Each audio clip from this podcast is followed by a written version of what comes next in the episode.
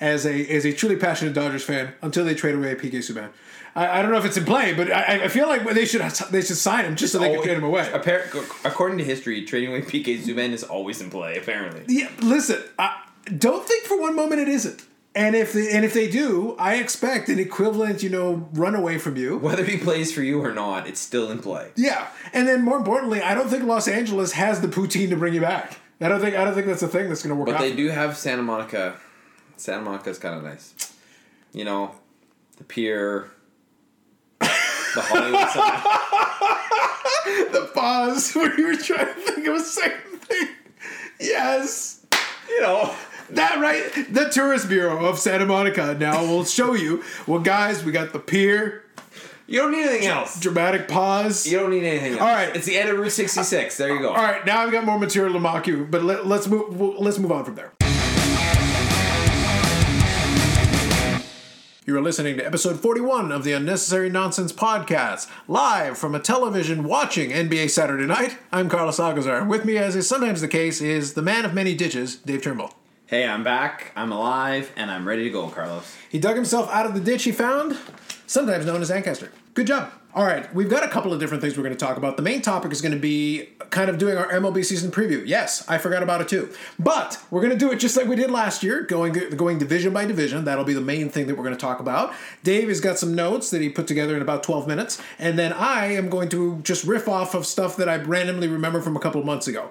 Such is the depth of our research. This is fair, but I feel it was more like six minutes as opposed to 12 minutes. I was trying to give you a little bit of credit. I, I you know, I was giving you 12, solid 12 minutes of digging in there. And then we're also going to talk about, to be honest, what I'm really looking forward to in this episode is a lot of news and notes, including Jameis Winston gets LASIK.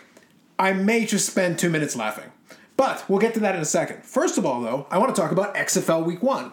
Disappointment on my part because I didn't actually get a chance to make the video talking about XFL Week 1. But it's just as well because we are kind of halfway through, you know, the uh, Week 2 games. Got two games in there.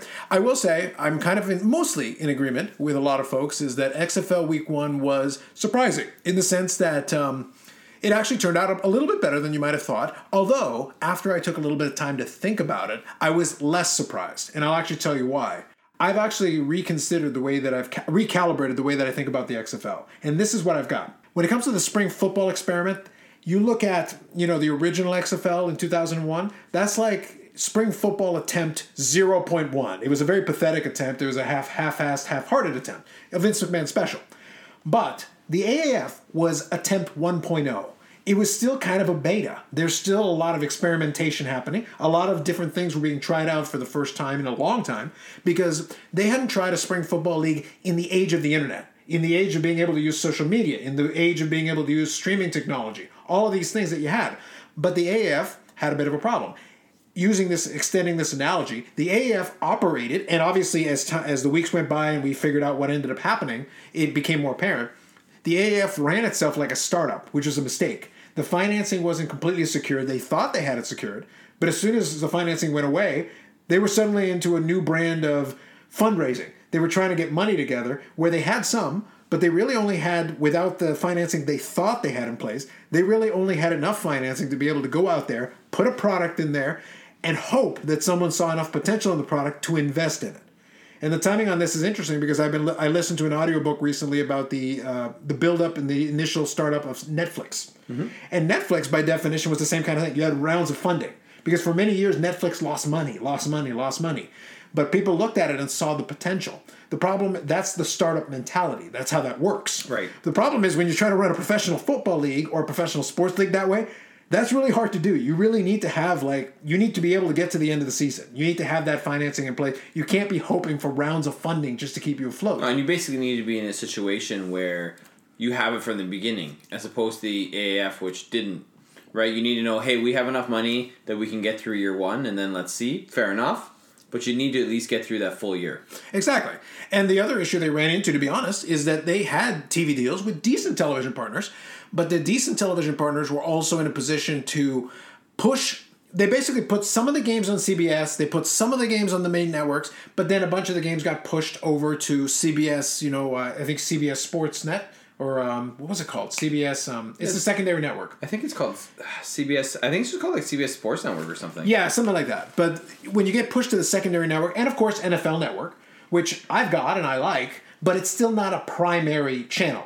No, I, and I also feel in that case that more homes in Canada get those secondary channels than do in the United States. Yeah, but the thing is, either way, you're limiting your audience, and that's always going to are. and that's going to hurt your ability to show a lot of the games. So even and even with that in place, and obviously I've got an NFL Network, I still have to go online and try to find feeds to be able to watch some of the games, and that made it difficult. And obviously, I joked about pre, you know in the previous iterations when we talked about those games, I joked about the difficulty in getting AAF swag because they didn't have the infrastructure in place.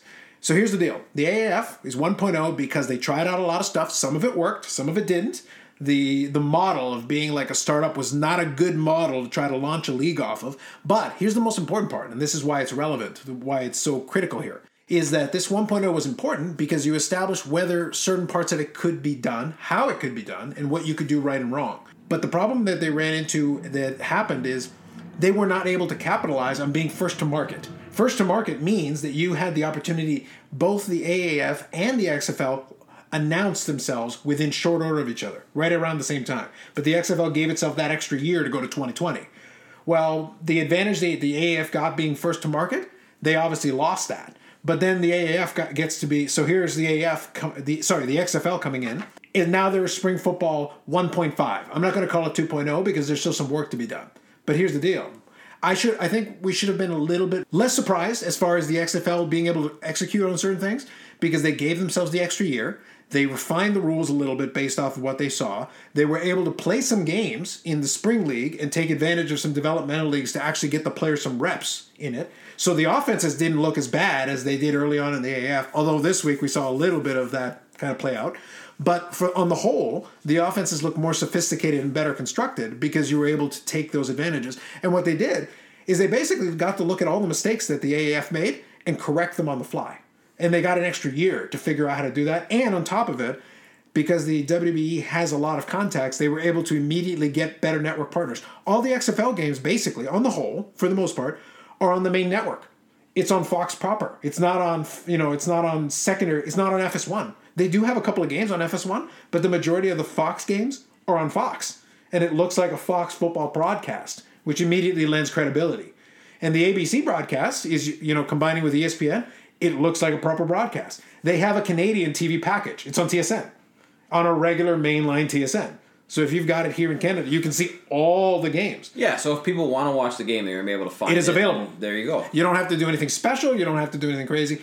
That's where they learned a lesson. And even one more thing that I'll talk about, obviously the rules, and we talked about that already. But one more thing I'll talk about here is when they go to the booth to do to show the uh, the replay official. That was the same concept that the AAF did, but they did one thing. They turned the camera the other way so that you were also looking at what they were looking at on the screen. You weren't just looking at them from the face. You were actually seeing what they were looking at and what they were touching on the screen to get the different angles and things. It's small stuff like that, but that's stuff where you got to, a chance to look at what they did and go, "That's a good idea." But what if we did it this way? Yeah, absolutely. So you actually got to take advantage of somebody already tried this for you, and the parts that work you get to steal, and the parts that don't work, all right, scrap that. That's not so great. Let's leave that alone. So that's why I say kind of the XFL is now the spring football 1.5. If they want to get the full fledged 2.0, there's still some work to do, but they're a lot better off than when we originally started. So with all that said, week one, the big thing for me is, and they I think they got lucked out. I think the first two games they got to play were actually really excellent because the DC team is solid, and I like a lot of what I see as far as Houston. And the big uh, winner of week one to me uh, was PJ Ta- uh, PJ Walker. I believe it was PJ Walker. I'll have to double check that name. But PJ Walker of Houston, the quarterback for Houston, he looked great. Uh, he is an undersized quarterback, but he is athletic and mobile. And the thing with that is that basically it immediately gives you a guy who can make plays. And on top of it, he steps into his throws and actually makes clean throws, which immediately looks great. He's obviously auditioning. He's a guy who's taking his time here seriously and trying to show some really good game tape. So the reality is that that guy has a potential to be a breakout star. And then for DC, you've got. Um, I really got to have to start writing down my names here. So see, this is what happens when you do no preparation whatsoever. Like six minutes of preparation, is at least better than nothing. Like I actually have things written down, Carlos. Okay, but do you have the name of the DC quarterback? No, but I'm gonna find it for you while you ramble on about something else. I'm gonna Google it. Yes, there you go. The, teamwork, Dave. Teamwork makes the dream work. Don't you know how this works? Jesus, man. He crawls out of a ditch one time, and now he's and now he thinks he's running the show. So anyway, uh, the reality is though that the actual matchups that they were able to get on the first half of Week One, if they had gotten the second half of it, it wouldn't have been quite as good. But I will say they were able to, to be the beneficiaries of it, and I think it's going to help for Week Two. Although I feel really bad for the Seattle fans uh, in the first night here on Saturday, they got I believe over thirty thousand in um, over in Seattle. Uh, and they even pulled out all the stops. They were able to get uh, Steve Largent out there, and they got some, you know, dignitaries, and it looked good. But uh, both teams both struggled offensively. Quarterback I'm looking for is Cardale Jones, who in week two acquitted himself a lot more and actually demonstrated some really great, great playing ability. Although with Cardale Jones, it's interesting because he is a legitimate great quarterback. But I will say my, my thing about Cardale Jones that's hilarious is he's basically like a six foot five, 260 pound quarterback. He's just a big dude. So it's one of those things like you can't really take him down without really having to go through a lot of effort. Does he run? A little bit, and it's one of those things he can run enough where he can get a little bit of a head of steam, and he can. But he, you don't really want to try to stop him because he's a big guy, so he can plow into you. But at the same time, he can make throws. He looks a little awkward at times doing it, but at the same time, the throws are accurate, and he can throw on the run, which is which actually Even adds better. another aspect to it.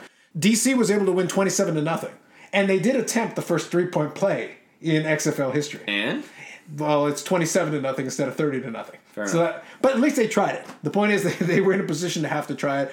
Um, one thing you'll have to check out if you get a chance to check out the replay, I'll say to you, Dave, is check out if you can watch out highlights of that game. And Matt McGloin for the New York uh, Defenders, he was furious and being mic'd up, he took pot shots at, at his own team. Has, it was glorious. That's awesome. It was one of the best things. Even even when he was at, at this at halftime, when they interviewed him on the sideline, he says, "We've got to change everything about our offensive game plan." and then by the end of the game, where he finally got pulled because it just wasn't working, he had two interceptions. He goes, "This is like I knew I had no confidence at all that anything good was." I'm paraphrasing. I had no confidence at all that anything good was going to happen. This is the worst game that I have been a part of. Awesome. And, and you know that's cool thing, right? Too that you have those in-game interviews, right? Not just the like halftime ones or the after the game where they're interviewing a player, but they actually have in-game things, which I think a lot of some players are you know probably not a big fan of, but it's kind of cool element to the game that you can watch too, right? Yes, but I noticed from week one to week two, they got a lot better at being judicious about it. There's a time and a place where it can be really beneficial. But uh, in week one, I will say in the ABC coverage, they tried to get a sideline interview for everyone every five seconds, regardless of play. I think they might have tried to interview the water boy at a certain point. Like, so you poured water. How is that going for you so far in this game? It was too much.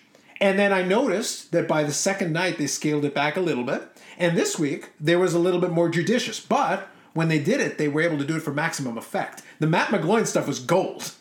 But Matt McGloin, uh, McGloin is slowly, slowly, and, and given the, the connection with Vince McMahon and WWE, like he's very, very close to turning heel. I'm waiting for him to like hit one of his own one of his own coaches with a steel chair and say, "If you smell what Matt McGloin is cooking," like he's slowly mo- morphing into into a wrestling villain because he really is taking pot shots at his own team, and that is what I enjoy in a leader. Take pot shots at your own team, Mac McGloin. Do it. I like it. It's good. And then from the quarterback, it's, it's a lot of fun. Although Matt McGloin will have to play better if he intends to be able to do it for very long. Anyway, so that's it for that. And uh, there's your scoreboard for week two so far. DC Defenders 2 0, 27 0 victory against the New York Defenders, who have to go back to the drawing board. And the So second. you said DC Defenders, New York Defenders. What's the actual? sorry, scoring arc? DC Defenders taking on the New York Enforcers. Thank you. Quick editor's note here. For some reason, I really, really struggle with trying to remember that it's New York Guardians. So I do know which one it is, but it was the DC Defenders beating the New York Guardians. I'll get it right at some point, especially when I go into the specific XFL stuff in the coming weeks. But just so you're aware, I am aware that I completely messed this one up. So New York Guardians, New York Guardians, Matt McGloin, New York Guardians. We got it. Yeah, so 27 to nothing though. They are going to have to do some serious work if they intend to do to get out of that. And Matt McGloin is not happy. So there you go. Now you know. And knowing is half the battle. We're not using the jingle. We're going to get sued. All right, let's talk about Houston Astros because at least then I can remember some people's names. So that's the thing. I, I do have a little bit of indignant rage over this. I want- Ooh, want indignant to rage. I'm a fan. I- I wanna Do put that tell. out there. Bring on indignant So rage. the thing here's the thing that bugs me about this. So they got caught. You had the managers were punished, which fine. Like, well, they didn't actually really get caught because the only reason they got caught is because a former player spoke out. Right? I can't remember. Do you remember his name? You gonna you pull out names? Oh, the pitcher? Yeah, the guy who's pitching for Oakland now. I can't remember his name. He's not in my notes. See, this is what happens when you only do six minutes of notes. Now Carlos is going to look it up while I rant. But you had AJ Hinch, who was the manager, Jeff Luhnow, who was the general manager. They're both originally suspended for a year, but then they were fired by the Houston Astros owner. Then you had Alex Cora, who is now or was a player and uh, manage. Uh, he's a bench coach. Sorry, Mike Fiers. Mike Fiers is a pitcher, yes. Relief pitcher. Mm-hmm. And then Alex Cora, who was the manager of Boston now, and then he got fired from Boston. And then Carlos Beltran, who was a an outfielder for Houston, who was going to become the manager of the Mets, he got fired. But it seems like unless you're in management, there's no accountability here. Well, that's the whole argument about the immunity, immunity deal because the because the thing is the the players basically agreed to rat out their uh, their coaches and managers and stuff in return for immunity. So so here's my thing, okay? So if that's what you want to do, Rob Manfred, which I think you're being not nearly harsh enough in what you've done. Here's my take. So I thought long and hard of this, and as our listeners, if they remember and they pay attention, you know I'm a Dodgers fan. Right? And I'm gonna say this right now. I don't think you should award the 2017 World Series to the Los Angeles Dodgers. I don't think you should. But I think it should be vacated.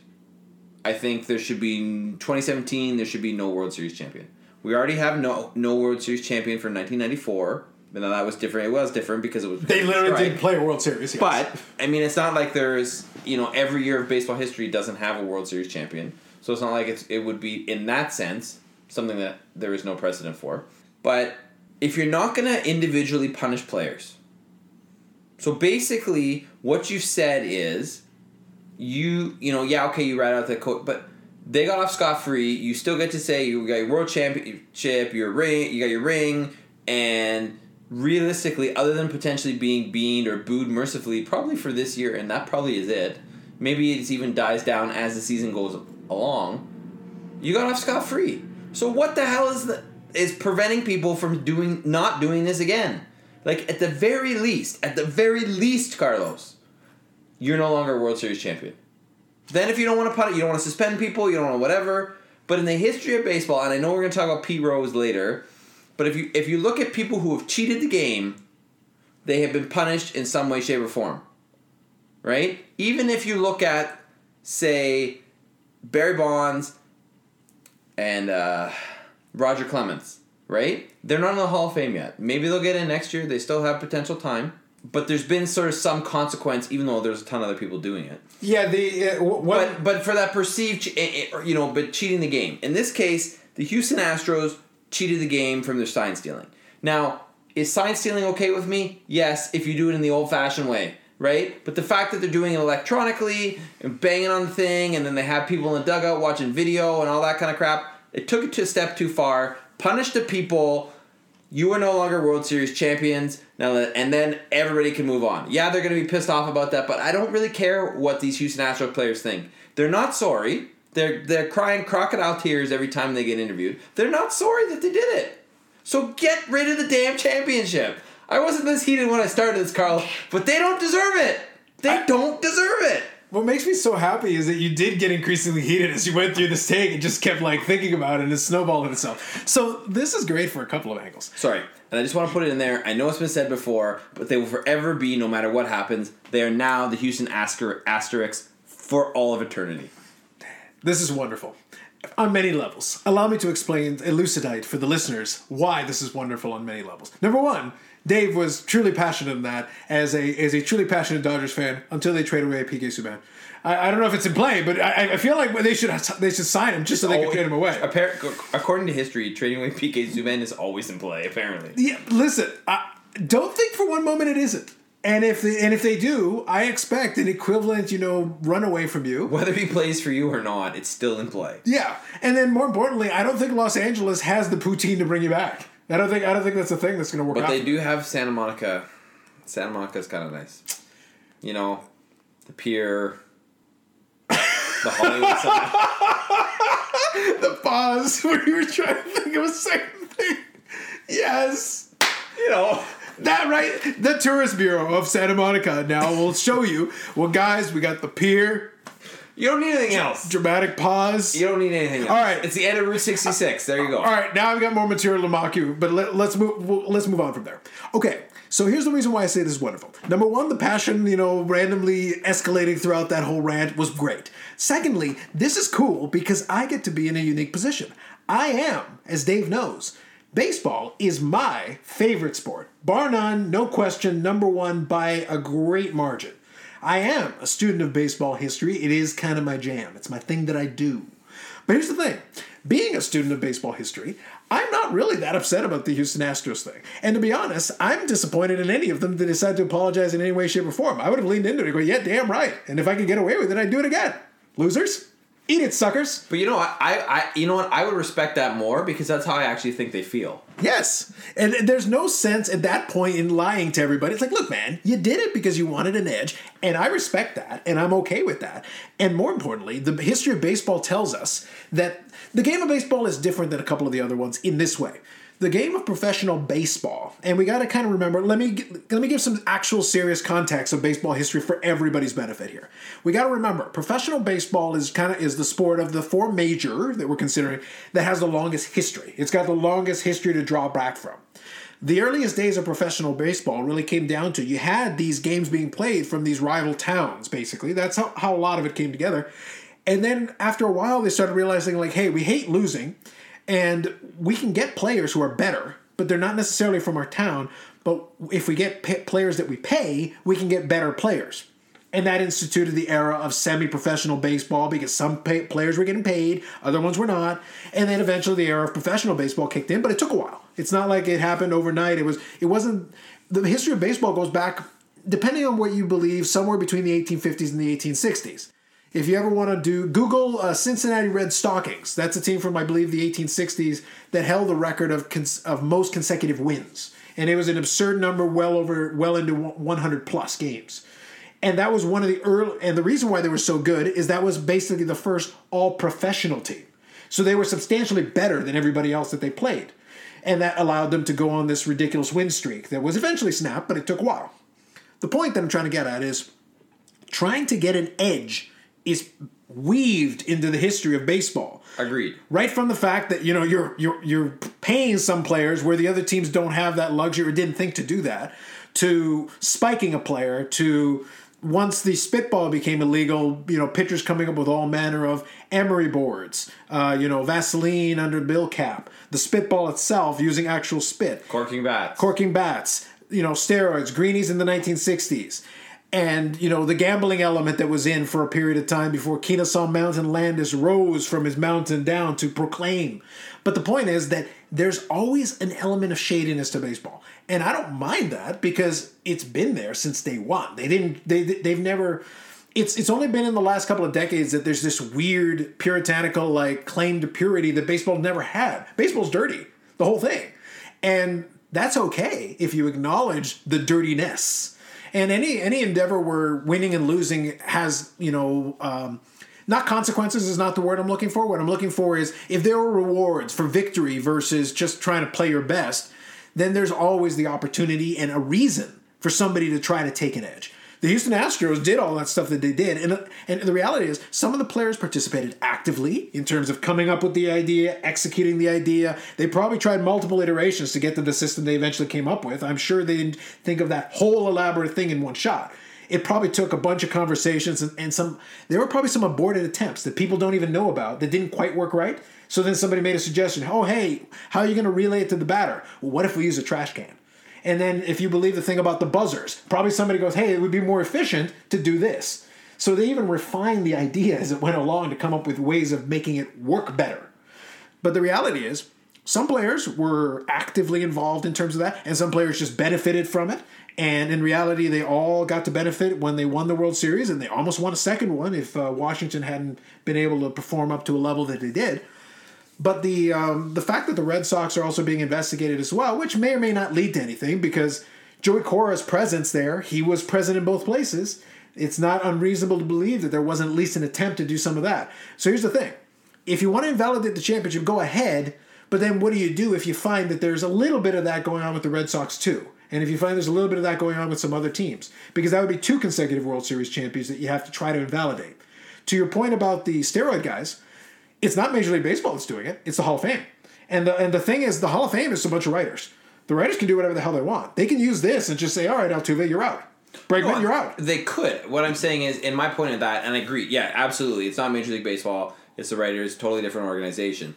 But there's no guarantee that they're going to be held accountable at any point. We'll see. That's you know what I mean. Like that's something we're not going to know for a few years. I agree. The biggest the biggest reason why there's a little bit of an issue here, and I understand the the furor of some folks about this, but at the same time, the reason why I say it's it's a bit it's a bit more tricky than that and more nuanced is this. We agree that sign stealing is part of the game. Everybody literally starts off at the baseline of agreeing with that. But then they say, "Oh, well, you when you introduce the electronic element, it's like, well, the electronic element exists." If they could have done it in the 1960s or the 1950s or 1940s, if they could have used electronics to help, they would have used it. They would have tried. But they, Yeah, it wasn't I, think available. I, I still, regardless of when it's available, when it became available, to me is not an issue. It's the point that I feel that's taken a step too far How? because because you're relying on other things other than the players on the field, right? If you can do it just you on the field, I'm okay with that, right? So if somebody's standing on second base and they figure out the signs and they're relaying the signs, or they're having conversations with it afterwards, I, that's fine. As far as I'm concerned, I don't care about that. That that's okay. And this thing, what Houston did to me, too much. You you've I I you've cheated the game in a way that is outside. This is gonna sound ridiculous, but you It already does. You you've cheated the game in a way that's outside of the acceptable lines of cheating the game. I, I was hoping that you would literally say it in that way, which makes it fantastic. I want that in a shirt. You cheated outside of the accepted ways of cheating. Yeah, Great. but that's baseball. Yeah, that, that that's that's the whole thing. That's the reason why I don't get that indignant about it. In all honesty, here's the thing: if you wanted, if if, the, if Major League Baseball had wanted to do it, I let me put it this way: my feelings on that are can be summed up like this: If Major League Baseball had decided to invalidate the 2017 championship because of that, I would have been okay with it. I would not have fought against it. I wouldn't have argued against it. I don't care that much. But the reality is. If the 2017 Houston Astros want to prance around with the championship, again going back to the Matt McGloin thing, if they want to go full heel and just run out and go like, "We're the champions, losers," I would have been okay with that too. I would have been completely fine with it. At least own it. If you're gonna be the villains, then you know what? Stand up there and be like, "Well, it's like." I hope, I bet you guys think you caught us. What if we came up with another way of doing it? Hey, you know what? At least I would respect. At least that you know I would respect that because it's honest in the sense that their reaction and how they feel about it and how they're t- portraying to the public is honest. They're right. We got caught. We don't really care, other than the fact that we got caught. And if we could have done it again, we would. Say that because that's the truth. Yeah, the the owner, the the Houston Astros owner, I think, kind of feeds into that. I think he's he's more inclined to be that. he's, he's more inclined down that. I don't know if you uh, did you catch or hear anything about the the press conference when they finally did have the thing. Yeah. Yeah, so the owner was the one who kind of leaned into it, where he's just like, and he opened himself up for additional scrutiny by like trying to say like, oh well, I don't think it had any bearing. It's like, well, yeah. I will say though, one thing. Of course you're going to say that. I think that's bullshit. But Yeah. of course you're going to say that. I will say though that um, one thing that makes it a little bit tricky again is even if, and this has always been my thing about this, if you say, okay, well, you know, knowing what pitch is coming is going to help, it's like, you're damn right it's going to help. But at the same time, you know, I'll use an example of a guy that I've I've slagged in endlessly. Uh, you know, alleged uh, unanimous Hall of Famer Mariano Rivera, an alleged Hall of Famer, an alleged good baseball player, alleged good pitcher. Uh, Is this Mariano just Rivera. because you're beef because he didn't play for Team Panama? Listen, we do not speak of any of the Riveras. They are dead to us. Dead to us for all time. This is fair. Him and the cousin, both of them. Especially the cousin. Dead. cousin. Especially the cousin. Dead! Anyway, but here's the thing. What was Mariano Rivera's big claim to fame? Aside from the fact that he couldn't pitch more than an inning or two because he's not a good pitcher. Aside from that, what's his claim to fame? He, had one pitch. No, the thing is, technically speaking, he didn't. But Well, he used one pitch so much. I think they did a. I think I, I, if I ever I can find it, I'll, I'll link it somewhere. There were there, there was a statistical analysis of one of his seasons later on in his career, and I think he ended up using that same cutter about eighty five percent of the time. So the point is, guess what? You know what he's throwing. You don't even need the sign steal. There's an 85% chance he's going to throw the cutter. Did that help? Nope. So the so I, I get the point, but if the pitcher is is throwing good stuff, if his location is superb, if he's able to hit his spots with consistency, and if he's got good stuff, knowing what knowing that the fastball is coming against Nolan Ryan is not tremendously helpful.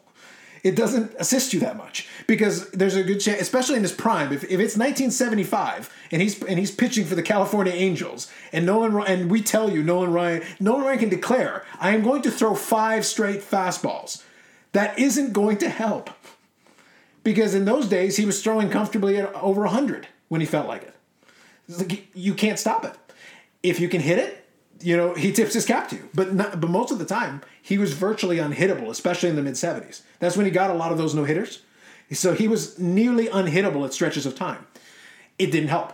So the point is, would it could it have helped Houston? Absolutely, hundred percent. It definitely helps because not everybody's that great. Not everybody is. Guys with marginal stuff are going to get hammered if you know what's coming because the deception is the one little piece they can hang on to. But my solution is number one, get better pitchers. Number two, ca- constant countermeasures. You can keep sw- switching out the signs. Number three, if you're worried about technology to that degree, maybe give the pitcher a little bit of latitude to pick their own pitch. Because the reality is, you're stealing a sign. If there's no sign to steal, you can't do it. Mm-hmm. I'm saying there are ways, there are countermeasures. And the other reality is that is a little underplayed is that when as time has gone on now and this thing has progressed along a little bit, there are a bunch of teams that said, "Yeah, we knew about the Astros were doing something like that." Well, if the teams knew about it, number one, they decided not to whistleblow themselves, which is kind of interesting, and number two, that means there's a possibility there were some more teams that were doing similar type of stuff. But number three, on top of that, they apparently didn't think it was enough of a big deal to raise a stink about it at the time. Now that the Houston Astros are caught, it's really easy to just point them, oh, these guys, they're they're bastards, they suck. But at the same time, it's like, if you guys already thought something was going on, why didn't you say anything? When you had plenty of ample opportunity to be like, hey, Major League Baseball, Rob Manfred, you should look into this. Because think about it this way going into a different era of cheating, how did Spygate even become a thing? I don't remember. Eric Mangini basically told Bill Belichick, he said, Hey, I know what you do. Don't do that to me. And then when he did it, Mangini basically tipped off the NFL officials and then they caught them doing it. So the only way it became known is that somebody who knew decided to tip him off. So as soon as they tipped him off, then they caught him red handed and it's like, aha. And here we are. Yeah. And and despite, you know, I can make the argument if you want. Despite that, no one is arguing that we should invalidate a couple of the New England championships. I think we should just because. Like, I, I think I think I think we could easily get rid of you know four, or five, or six of them okay, I'm okay with that. comfortably. Yeah. I think most people would be too. I look forward to finally winning a Super Bowl someday. See, doesn't about- that sound so much better? It's about time, you know. It's really it's really a shame, but but that's the whole thing. Like it, it's I get the conversation and I get the argument that people can make, but the problem is that there's so much cheating in the game to begin with that if that's what you're going to get freaked out about, God help you. Then I, I introduced you to the history of the game. Please look into it. Uh, Gaylord Perry's in the Hall of Fame, and he literally admitted to cheating for years. His career lasted comfortably over 20 years. He threw the spitball all the time. yeah. And people knew. Like it, it's not like he hit it so well that nobody knew. Like people knew, but it's it's one. Like what do you want? It, like that's how it is. Yeah. I'm just saying. My only point is that like guys, out of all the sports of professional sports landscape, baseball is the hardest one for me to get righteously indignant about cheating on. It's really hard. Like it's not impossible, but it, it's it's tough. And the Houston thing I can live with. I really would just prefer that they just own it and just wear the villain hat. Because to be honest, we love a good villain. It's kind of fun. It makes it interesting. You can root against them. Yeah. I I, I, Yep. I don't see that as being a bad thing. I think it's a good thing. Okay. So that's the Houston Astros. We'll play off of that really quick. This one's fairly brief, but I did enjoy that the Houston Astros thing gave us more Pete Rose. Pete Rose is like, well, they haven't been punished, so why am I still being punished? Why can't I go to the Hall of Fame? Even though the Hall of Fame is a different institution. And if the writers really wanted to do it, they could still have done it. Sure, he's in the ineligible list, but they chose to acknowledge the ineligible list because that's for Major League Baseball. That has nothing to do with the Hall of Fame. They elected to honor the ineligible list, which has nothing to do with Major League Baseball. Yeah.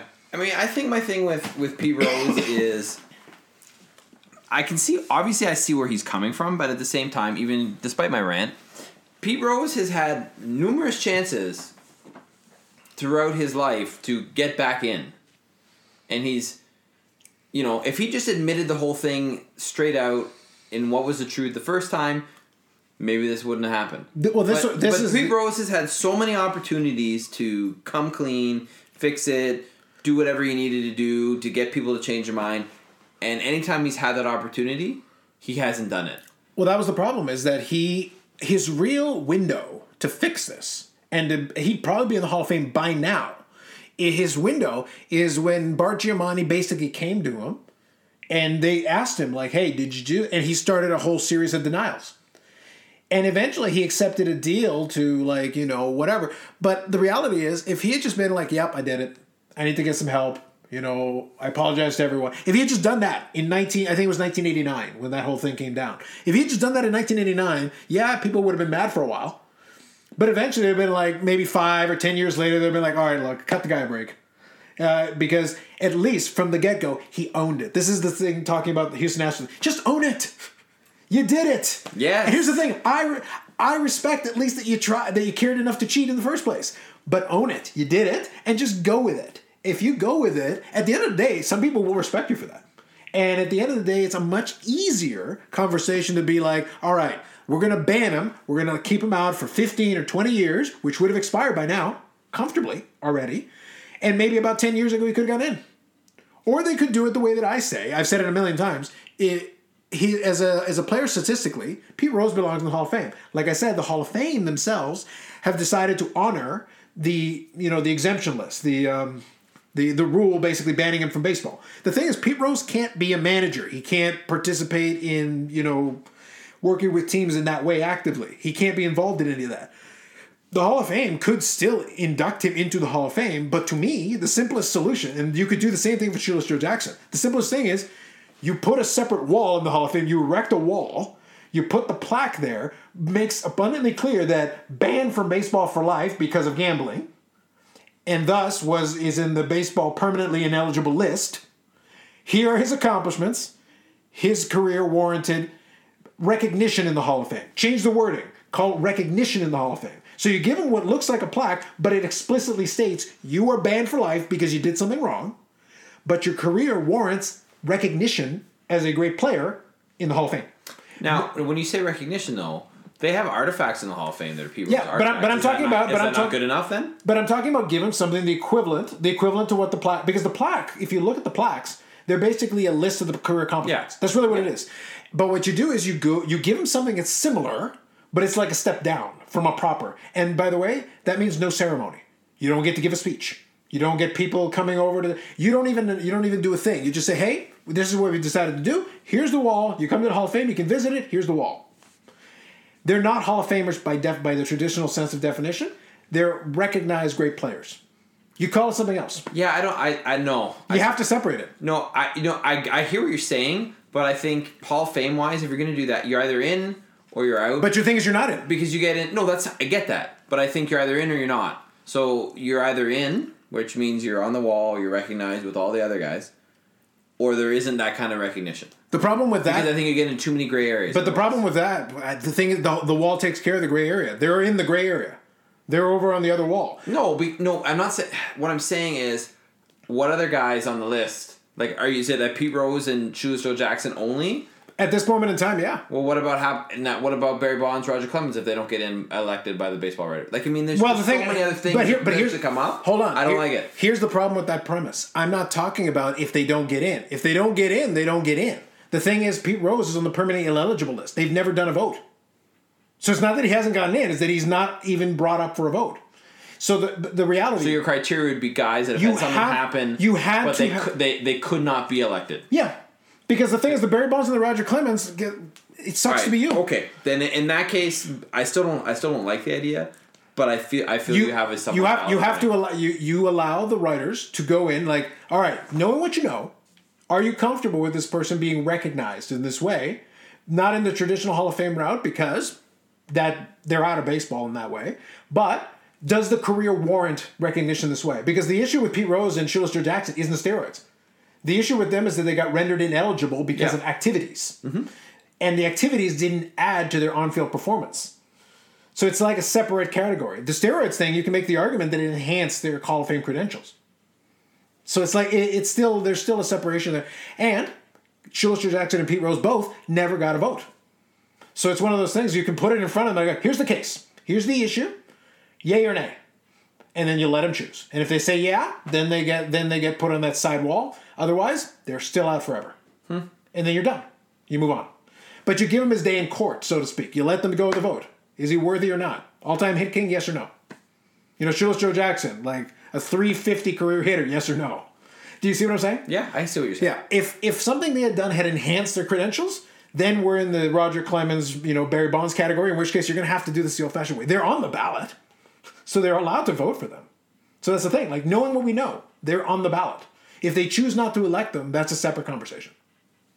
Fair enough? Yeah. That's that's how I separate the two. So, and there's not a lot of cases that are going to come up for it because it would require something very exceptional. Because otherwise, you would have gotten your chance. You would have at least they could have voted for you, and they just chose not to. That's Right. different. So that's all I'm saying about that. All right. So now, All right. hold on. Let me let me let me just so you can have your proper introduction, ladies and gentlemen. News has broke that Jameis Winston, the first 30-30 man in the NFL that is throwing 30 touchdowns and throwing 30 interceptions, has announced he is getting LASIK eye surgery. Carlos.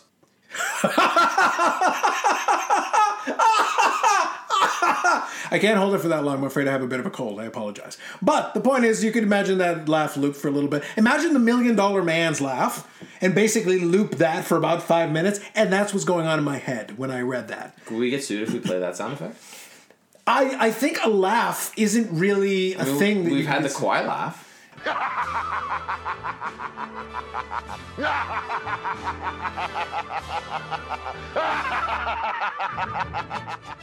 Look, I don't know if it's going to help or not, but I do find it incredibly amusing that into his professional career, Jameis Winston, if I don't know the full extent of how much that has affected his vision, but keeping in mind that he had 30 touchdowns, which leads to you know talent clearly, and you know I think it was I don't know if he I don't know if he cleared 5,000 yards this year, but he, he had a lot. A lot of passing yards. And he had some really monster games.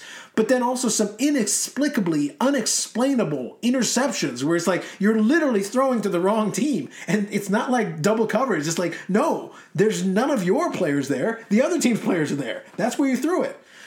That level is like either you're incredibly stupid and your decision making is atrocious, or maybe in fact you cannot see and you're just randomly throwing it in the void and seeing what happens. In which case, if suddenly he becomes like a 40 touchdown, 10 interception guy and is an MVP candidate, you know, insert million dollar man laugh, followed by why would no one have thought to have checked this? Seriously. And apparently, you said earlier, off air, we talked about it, that it's been an issue since college. Yeah, my understanding is that he has had this issue where like his vision has not been clear at a certain distance. Like, uh, like I said, I'm going off of you know little snippets I've picked up here and there. My understanding is that he has issues sometimes seeing the scoreboard properly, clearly.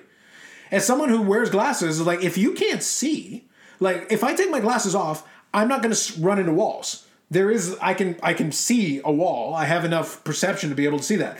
But it's a hell of a lot clearer when I'm wearing my glasses and seeing it. If I got LASIK eye surgery, then I wouldn't need the glasses and I would get the similar level of clarity. It's a big it's a difference maker. If you can legitimately see clearly what you're trying to do, I imagine in a sport where you're trying to throw a ball into a window, it would help to be able to see the window clearly so that you can aim. Mm-hmm. I, I, I think. So that's why I say like it would be wonderful if he comes in next year and suddenly he's lighting it up and everyone's just like staring at it, going, coaches, general manager, organization, why did no one even think about this? Why did no one ask? It's like, can you see properly? And, and I saw somebody use the analogy on a podcast that was wonderful. Remember Major League One? Ricky Vaughn.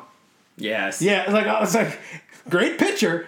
Put some glasses on, Vaughn, so that you can throw a freaking strike. Yeah, totally. That, that imagine if that's what it is. In which case, now it's like you will be starring in Major League Four, Jameis Winston, as the guy who gets glasses and all of a sudden can throw a damn strike. yeah.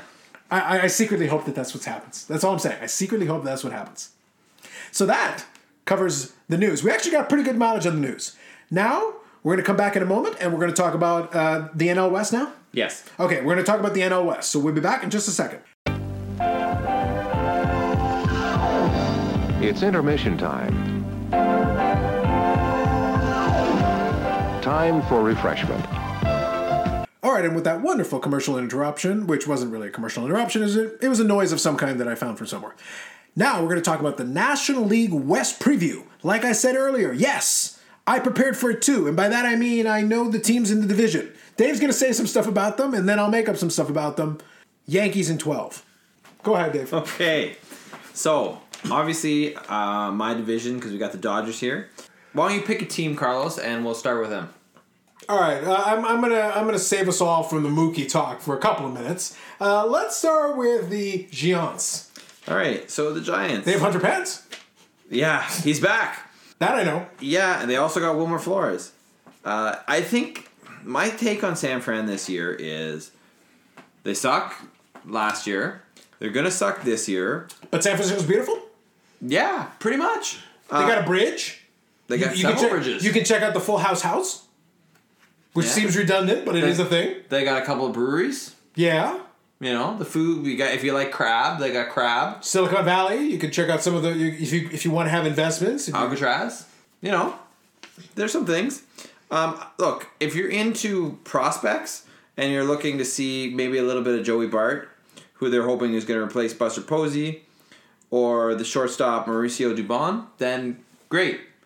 Otherwise, there's really no point in watching this team unless they're playing the team that you cheer for. Hey, listen. The important thing is this: I, I, uh, out of solidarity, based on you know your your assassination of the San Francisco Giants, I will randomly watch a couple of San Francisco Giants games just out of the goodness of my heart, since I have the package. But And they got Jon Miller doing the radio broadcast. Exactly, that's all right. That's that's worth it right there. yeah, but the thing is, New York, uh, San Francisco Giants fans have really nothing to You complain. just almost called them the New York. I, I, I did. I, I went At back. you didn't throw in the I went, football. I went back. No, no, no. I'm talking about the original Say Hey Kid, 1954, catches the ball all the way and makes the turnaround throw. Polo right? grounds, man. The Polo, polo grounds. ground, which by the way, I wish they would bring back the polo grounds. Giants, if you bring back the polo grounds with the absurd dimensions, that's a winner. That, I'm there. That's a classic stadium that I would totally visit right now. Anyway, uh, the thing is, the Giants fans really have nothing to complain about. Look, you won three World Series in the first half of the last decade. So it's not like you're that far removed from championships.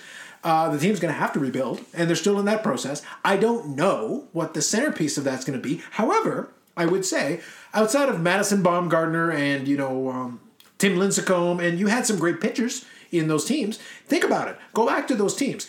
Who was the superstar? Like seriously, think about who was the superstar of those Giants Super Bowl, uh, sorry, World Series winning teams. Who? It, like it wasn't built that way. You had Buster Posey was great. You had Pablo Sandoval who was clutch. Uh, he was you know their version of Big Papi. But you had you had players who played well together. But it's not like you had they were not this dominant franchise with the superstar player who was carrying them, and they won three world championships.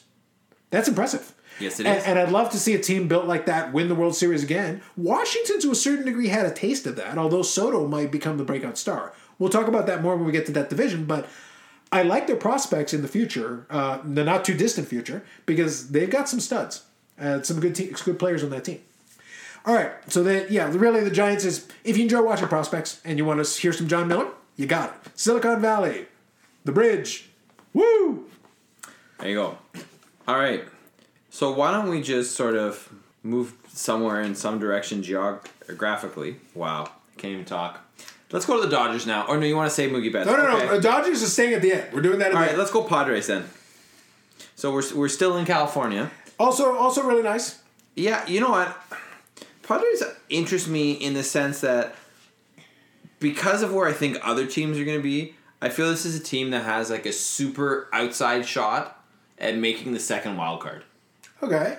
Right? So you you do have some decent additions. You have starting pitcher Zach Davies. You have relief pitcher Drew Pomeranz. You have relief pitcher uh, Emilio Pagan. You have uh, Jurickson Profar. You got Tommy Pham. So, you know, in addition to people like, uh, I can't think of his name now, the shortstop that you, that played for Baltimore and then played for LA. Manny Machado. Manny Machado. Yeah, Manny Machado. I, I literally could have filled that in, but I needed, I needed, I needed You, that. you want? Okay, no worries. It's like you had just six minutes of research, Dave. Yeah. Six minutes. and I thought I would have remembered that name.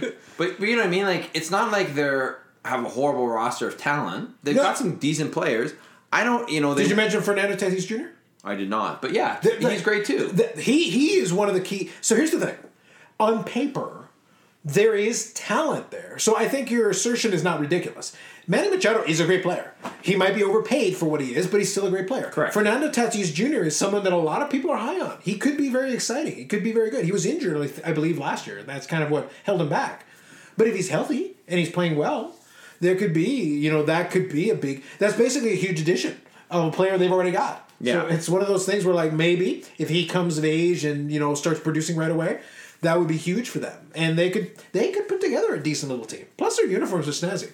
Yeah. they've got, they've got some nice You know, so I think there's possibility. It's just a question of what do these additions do? Do they make them significantly better? I don't know if they necessarily make them significantly better, but they've got enough talent there that it's not. It would not. Sh- I'm, it would shock me if they won the division, but it wouldn't shock me if they had some improvement and, like I said, have a have a you know, or at least in the hunt in September. I think if they're in the hunt, I think that would be good for the fan base, and I think that'd be good for them going forward to give them some momentum so they could get more pieces. Yeah. I think they need that, but I think they, they need to see some forward progression, and it's possible. And again, it's one of those teams that if things work out, who knows where they are at the trade deadline, and, and maybe they make some moves there that could potentially, you know, take them to another level. The Colorado Rockies. Nolan Arenado hates you. Correct. Uh, honestly, I think this team is going to suck. Yes, you have Ubaldo Jimenez coming in, but you didn't really do anything, and Nolan Arenado hates you, and Well, he hates you because you he hates you because you keep trying to trade him away. Yeah, your clubhouse is potentially poisoned. There's still the chance that he might not be there at the beginning of the season. Quite frankly, Carlos, I think this team is going to be garbage this year. At least they have weed. And they have, you know, the elevation, so balls fly out like crazy. Yeah, no, that's a thing. Uh, it's interesting because the whole approach. So, as far as analysis, I don't have a lot on the Rockies. I still have to get. I, I jokes aside, I have to get a handle on them because I really don't know what they are right now. I'm not. I'm and again the And they're only a couple of years removed from being a really good team. Exactly, and that's the thing. Is that uh, it's not like they collapsed, and Nolan Arenado is still a potential MVP candidate. So the fact that they're treating him this badly to the point that he he has been openly vocal about how frustrated he is with them, and you know they're really showing him a lot of disrespect. Considering they signed him to a mega contract to extend him, it's like, well, if you don't want the guy, then get rid of the guy. But then you sign him, and then you basically treat him like shit. It, it's it's weird. It's just a weird approach Yes, very weird. because you're paying a lot for the privilege of basically treating him like shit. It's just it's just a bizarre way to go about it. And if he continues to play at an MVP caliber level, which I don't see a reason why he couldn't still do that, but if he does, then you're in that position where it's like, hey, um, that's a that's a centerpiece for a lot of teams. I don't understand why you wouldn't want to build around that and pretend that that's what you're trying to do. At, at least try. Uh, Like I said, otherwise, then you know, basically, you're going to have to rely on the. You really better enjoy baseball if you're going to go hang out at Coors Field, and uh, I guess Yeah. you can have your weed. I guess uh, you got that going for you. Exactly. All right. The Arizona Diamondbacks. Outside of the fact they're from Arizona, I got nothing. Okay, well, so you, that always is a step up for you, though. Anything from Listen, I I, I mildly favor the Arizona-based things. I I mean, this is a team that you know you expect. Last year, they traded away at the beginning. They traded away Paul Goldschmidt to the St. Louis Cardinals, and then mi- mid-season they traded away Zach Greinke. Yet they still won over eighty games, and they've added some solid additions. Right, like this team, they got Bumgarner, who mm-hmm. everybody knew was going to leave San Fran. I think it might be a little late for that, but I, Well, I, I yeah. like the attempt. I No, like, I like I, the I. I agree with you. You know, he, I don't think he is what he once was, but Yeah. he's still for this team extremely serviceable. And when you add that to you know Edwin Jackson, also not a bad starting pitcher, and then you added outfielder, you have Kole Calhoun, Starling Marte. You made some really good additions. I expect this team to again. This is another team that I have marked down as a, a very much a potential wild card.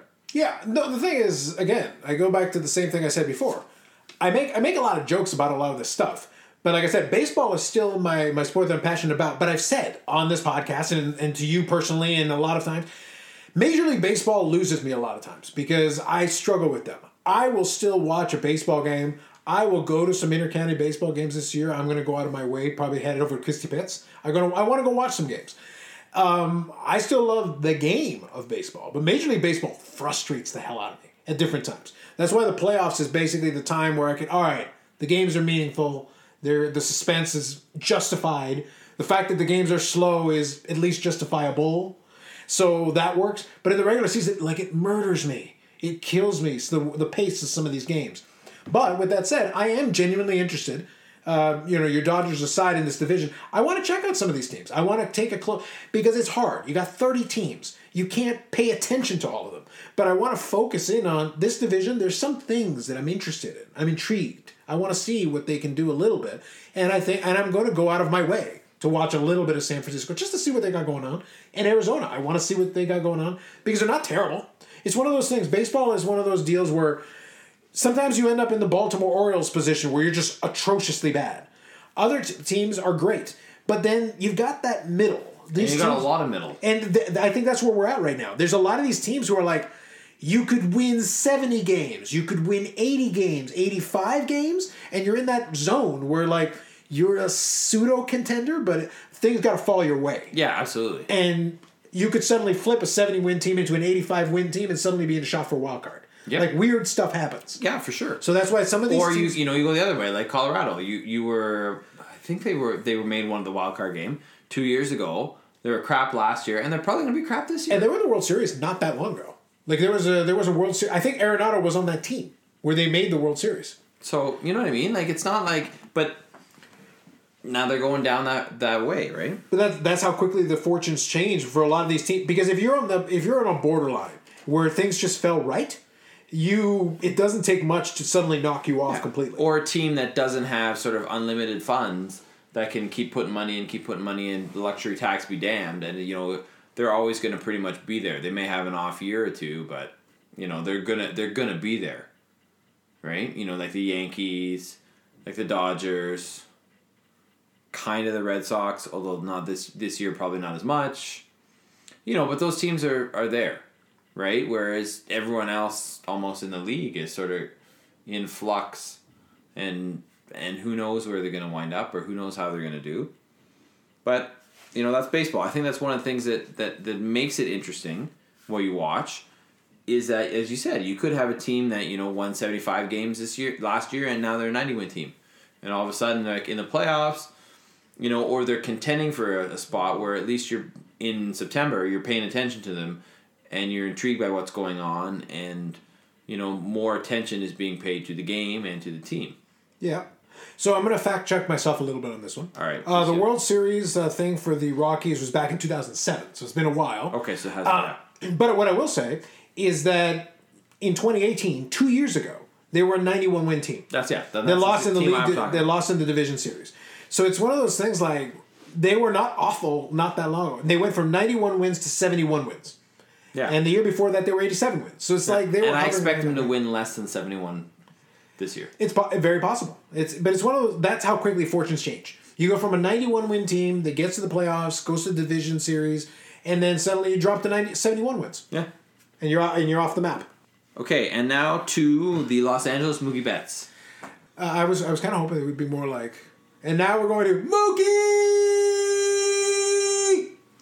Uh, Okay, and now to No, no, I already, I already did it. It's All fine. right, fine. I, I, I took care of this for you. Okay. I, I did this for you. all right. Uh, so here's my thing. It's not about Mookie Betts. It's not about David Price. I hope it's not about Mookie Betts. It's about the fact that the Dodgers finally did something which they haven't done the previous years. the, the Dodgers have done plenty of things. They've lost World Series. They've lost others. I'm They've talking lost about others. Rost- how they're managing their roster, right? They They've, realize they've not mismanaged their work. roster many times. They've mismanaged their pitching staff many times. Right. But at least this year they're finally like, hey, you know what? We're not just going to bring up the next guy in the pipeline and hope that he's pretty good. It's We're a- actually going to go get somebody. It's okay. I th- I like the move. Uh, Mookie Betts is a legitimately great player. He's a five tool player. I think I think it's fantastic, and I think it's going to be great when Mookie Betts gets this team, straps them on his back, takes them all the way to Game Seven of the World Series, and, then we bring in Clayton Kershaw for some reason in the ninth inning, well, that's quite possible too. as the prophecy foretold. Well, I think we've been there with previous podcasts, so let's not get into that. Uh, but I'm happy with it.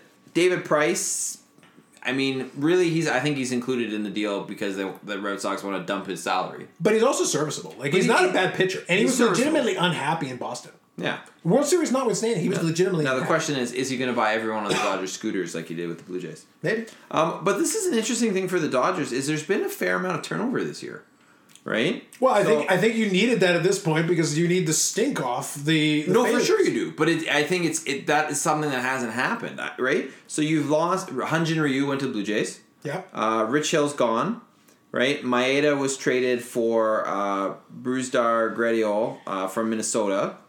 So you got reliever basically for reliever. Uh, Alex Wood is back, who was with the Atlanta Braves last year. He's a left-handed starting pitcher who's kind of been sort of starting pitcher, a little bit in the bullpen, whatnot. But he's had some really good games and some really good playoff games for the Dodgers.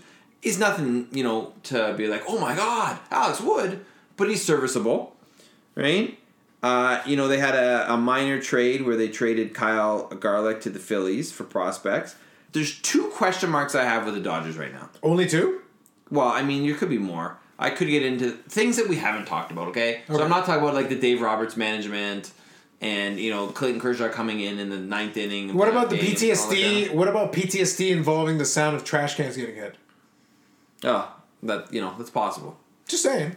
So no, my two questions are one, which is a question from last year, really that hasn't really gone away.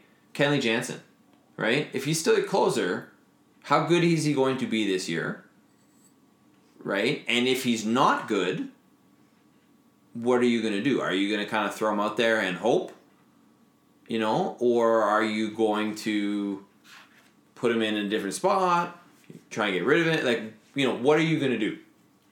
That's a it's a good question, I think, uh, and obviously something that we're not going to know the answer to until the season happens.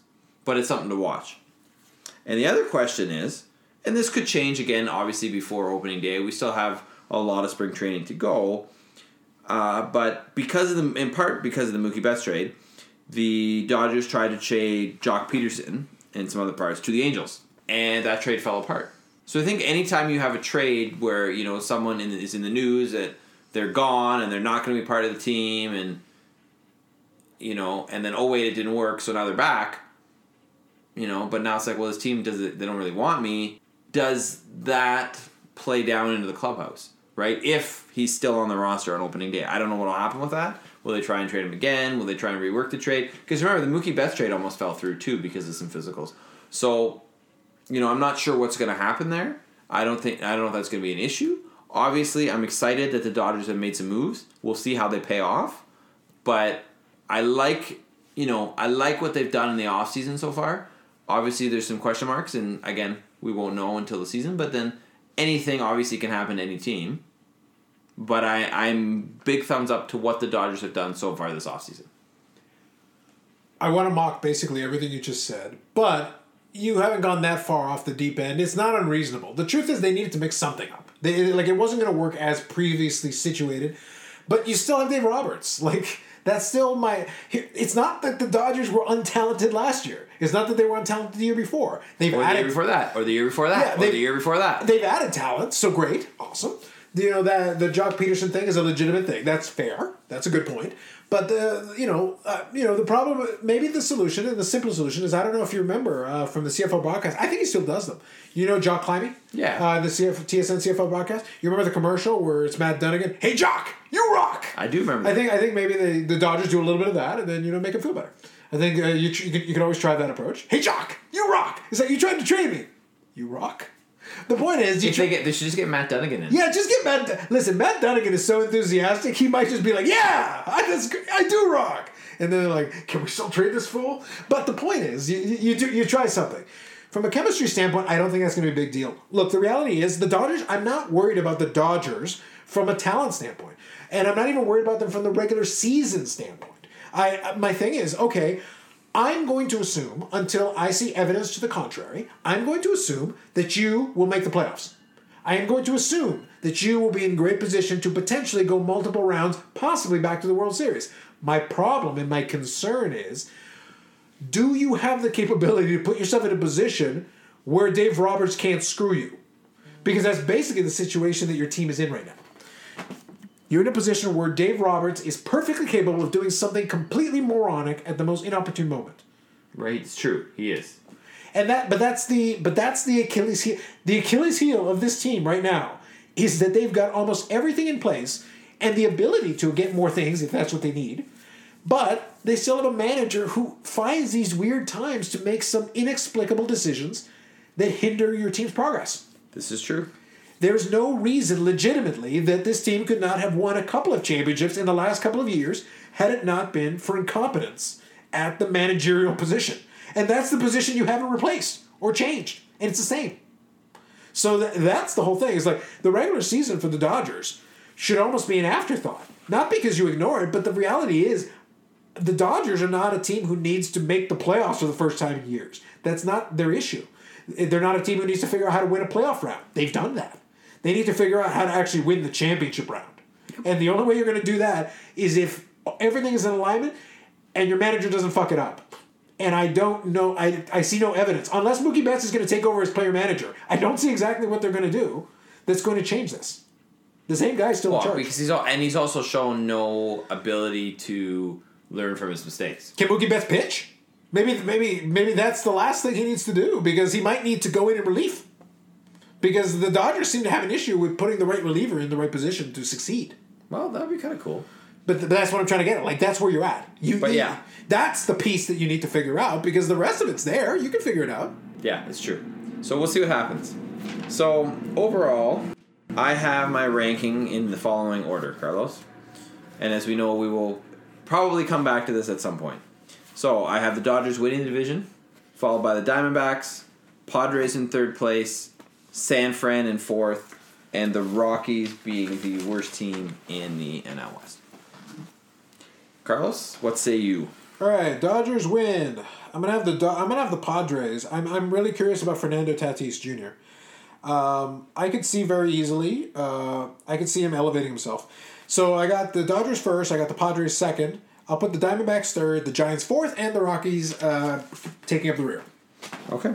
So just a difference of the Padres and the Diamondbacks. Yeah, I, I just want to see if the Padres can make that leap. That's really what I'm banking this on. If I see the Padres make a leap, they could be there in that spot. It's quite possible. Yeah, that, and that's really what we're looking at, and I think that'd be great for them. I think You that know, would be. I'm not going to spend a bunch of time here arguing that you're wrong on that. You know, we'll see what happens, but it's. I think that's quite possible. I really don't. I really think you know. I don't see anything other than the Dodgers being a top, and I don't really see anything other than the the Rockies and the Giants being the bottom two teams.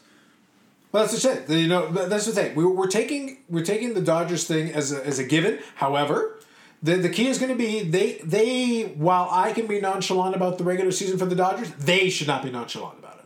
Correct. They need they need to Absolutely. put them, they need to put themselves in that position. They need to treat this like, hey, you still got to play games. You still got to win. Don't assume you're gonna you're gonna pull it off.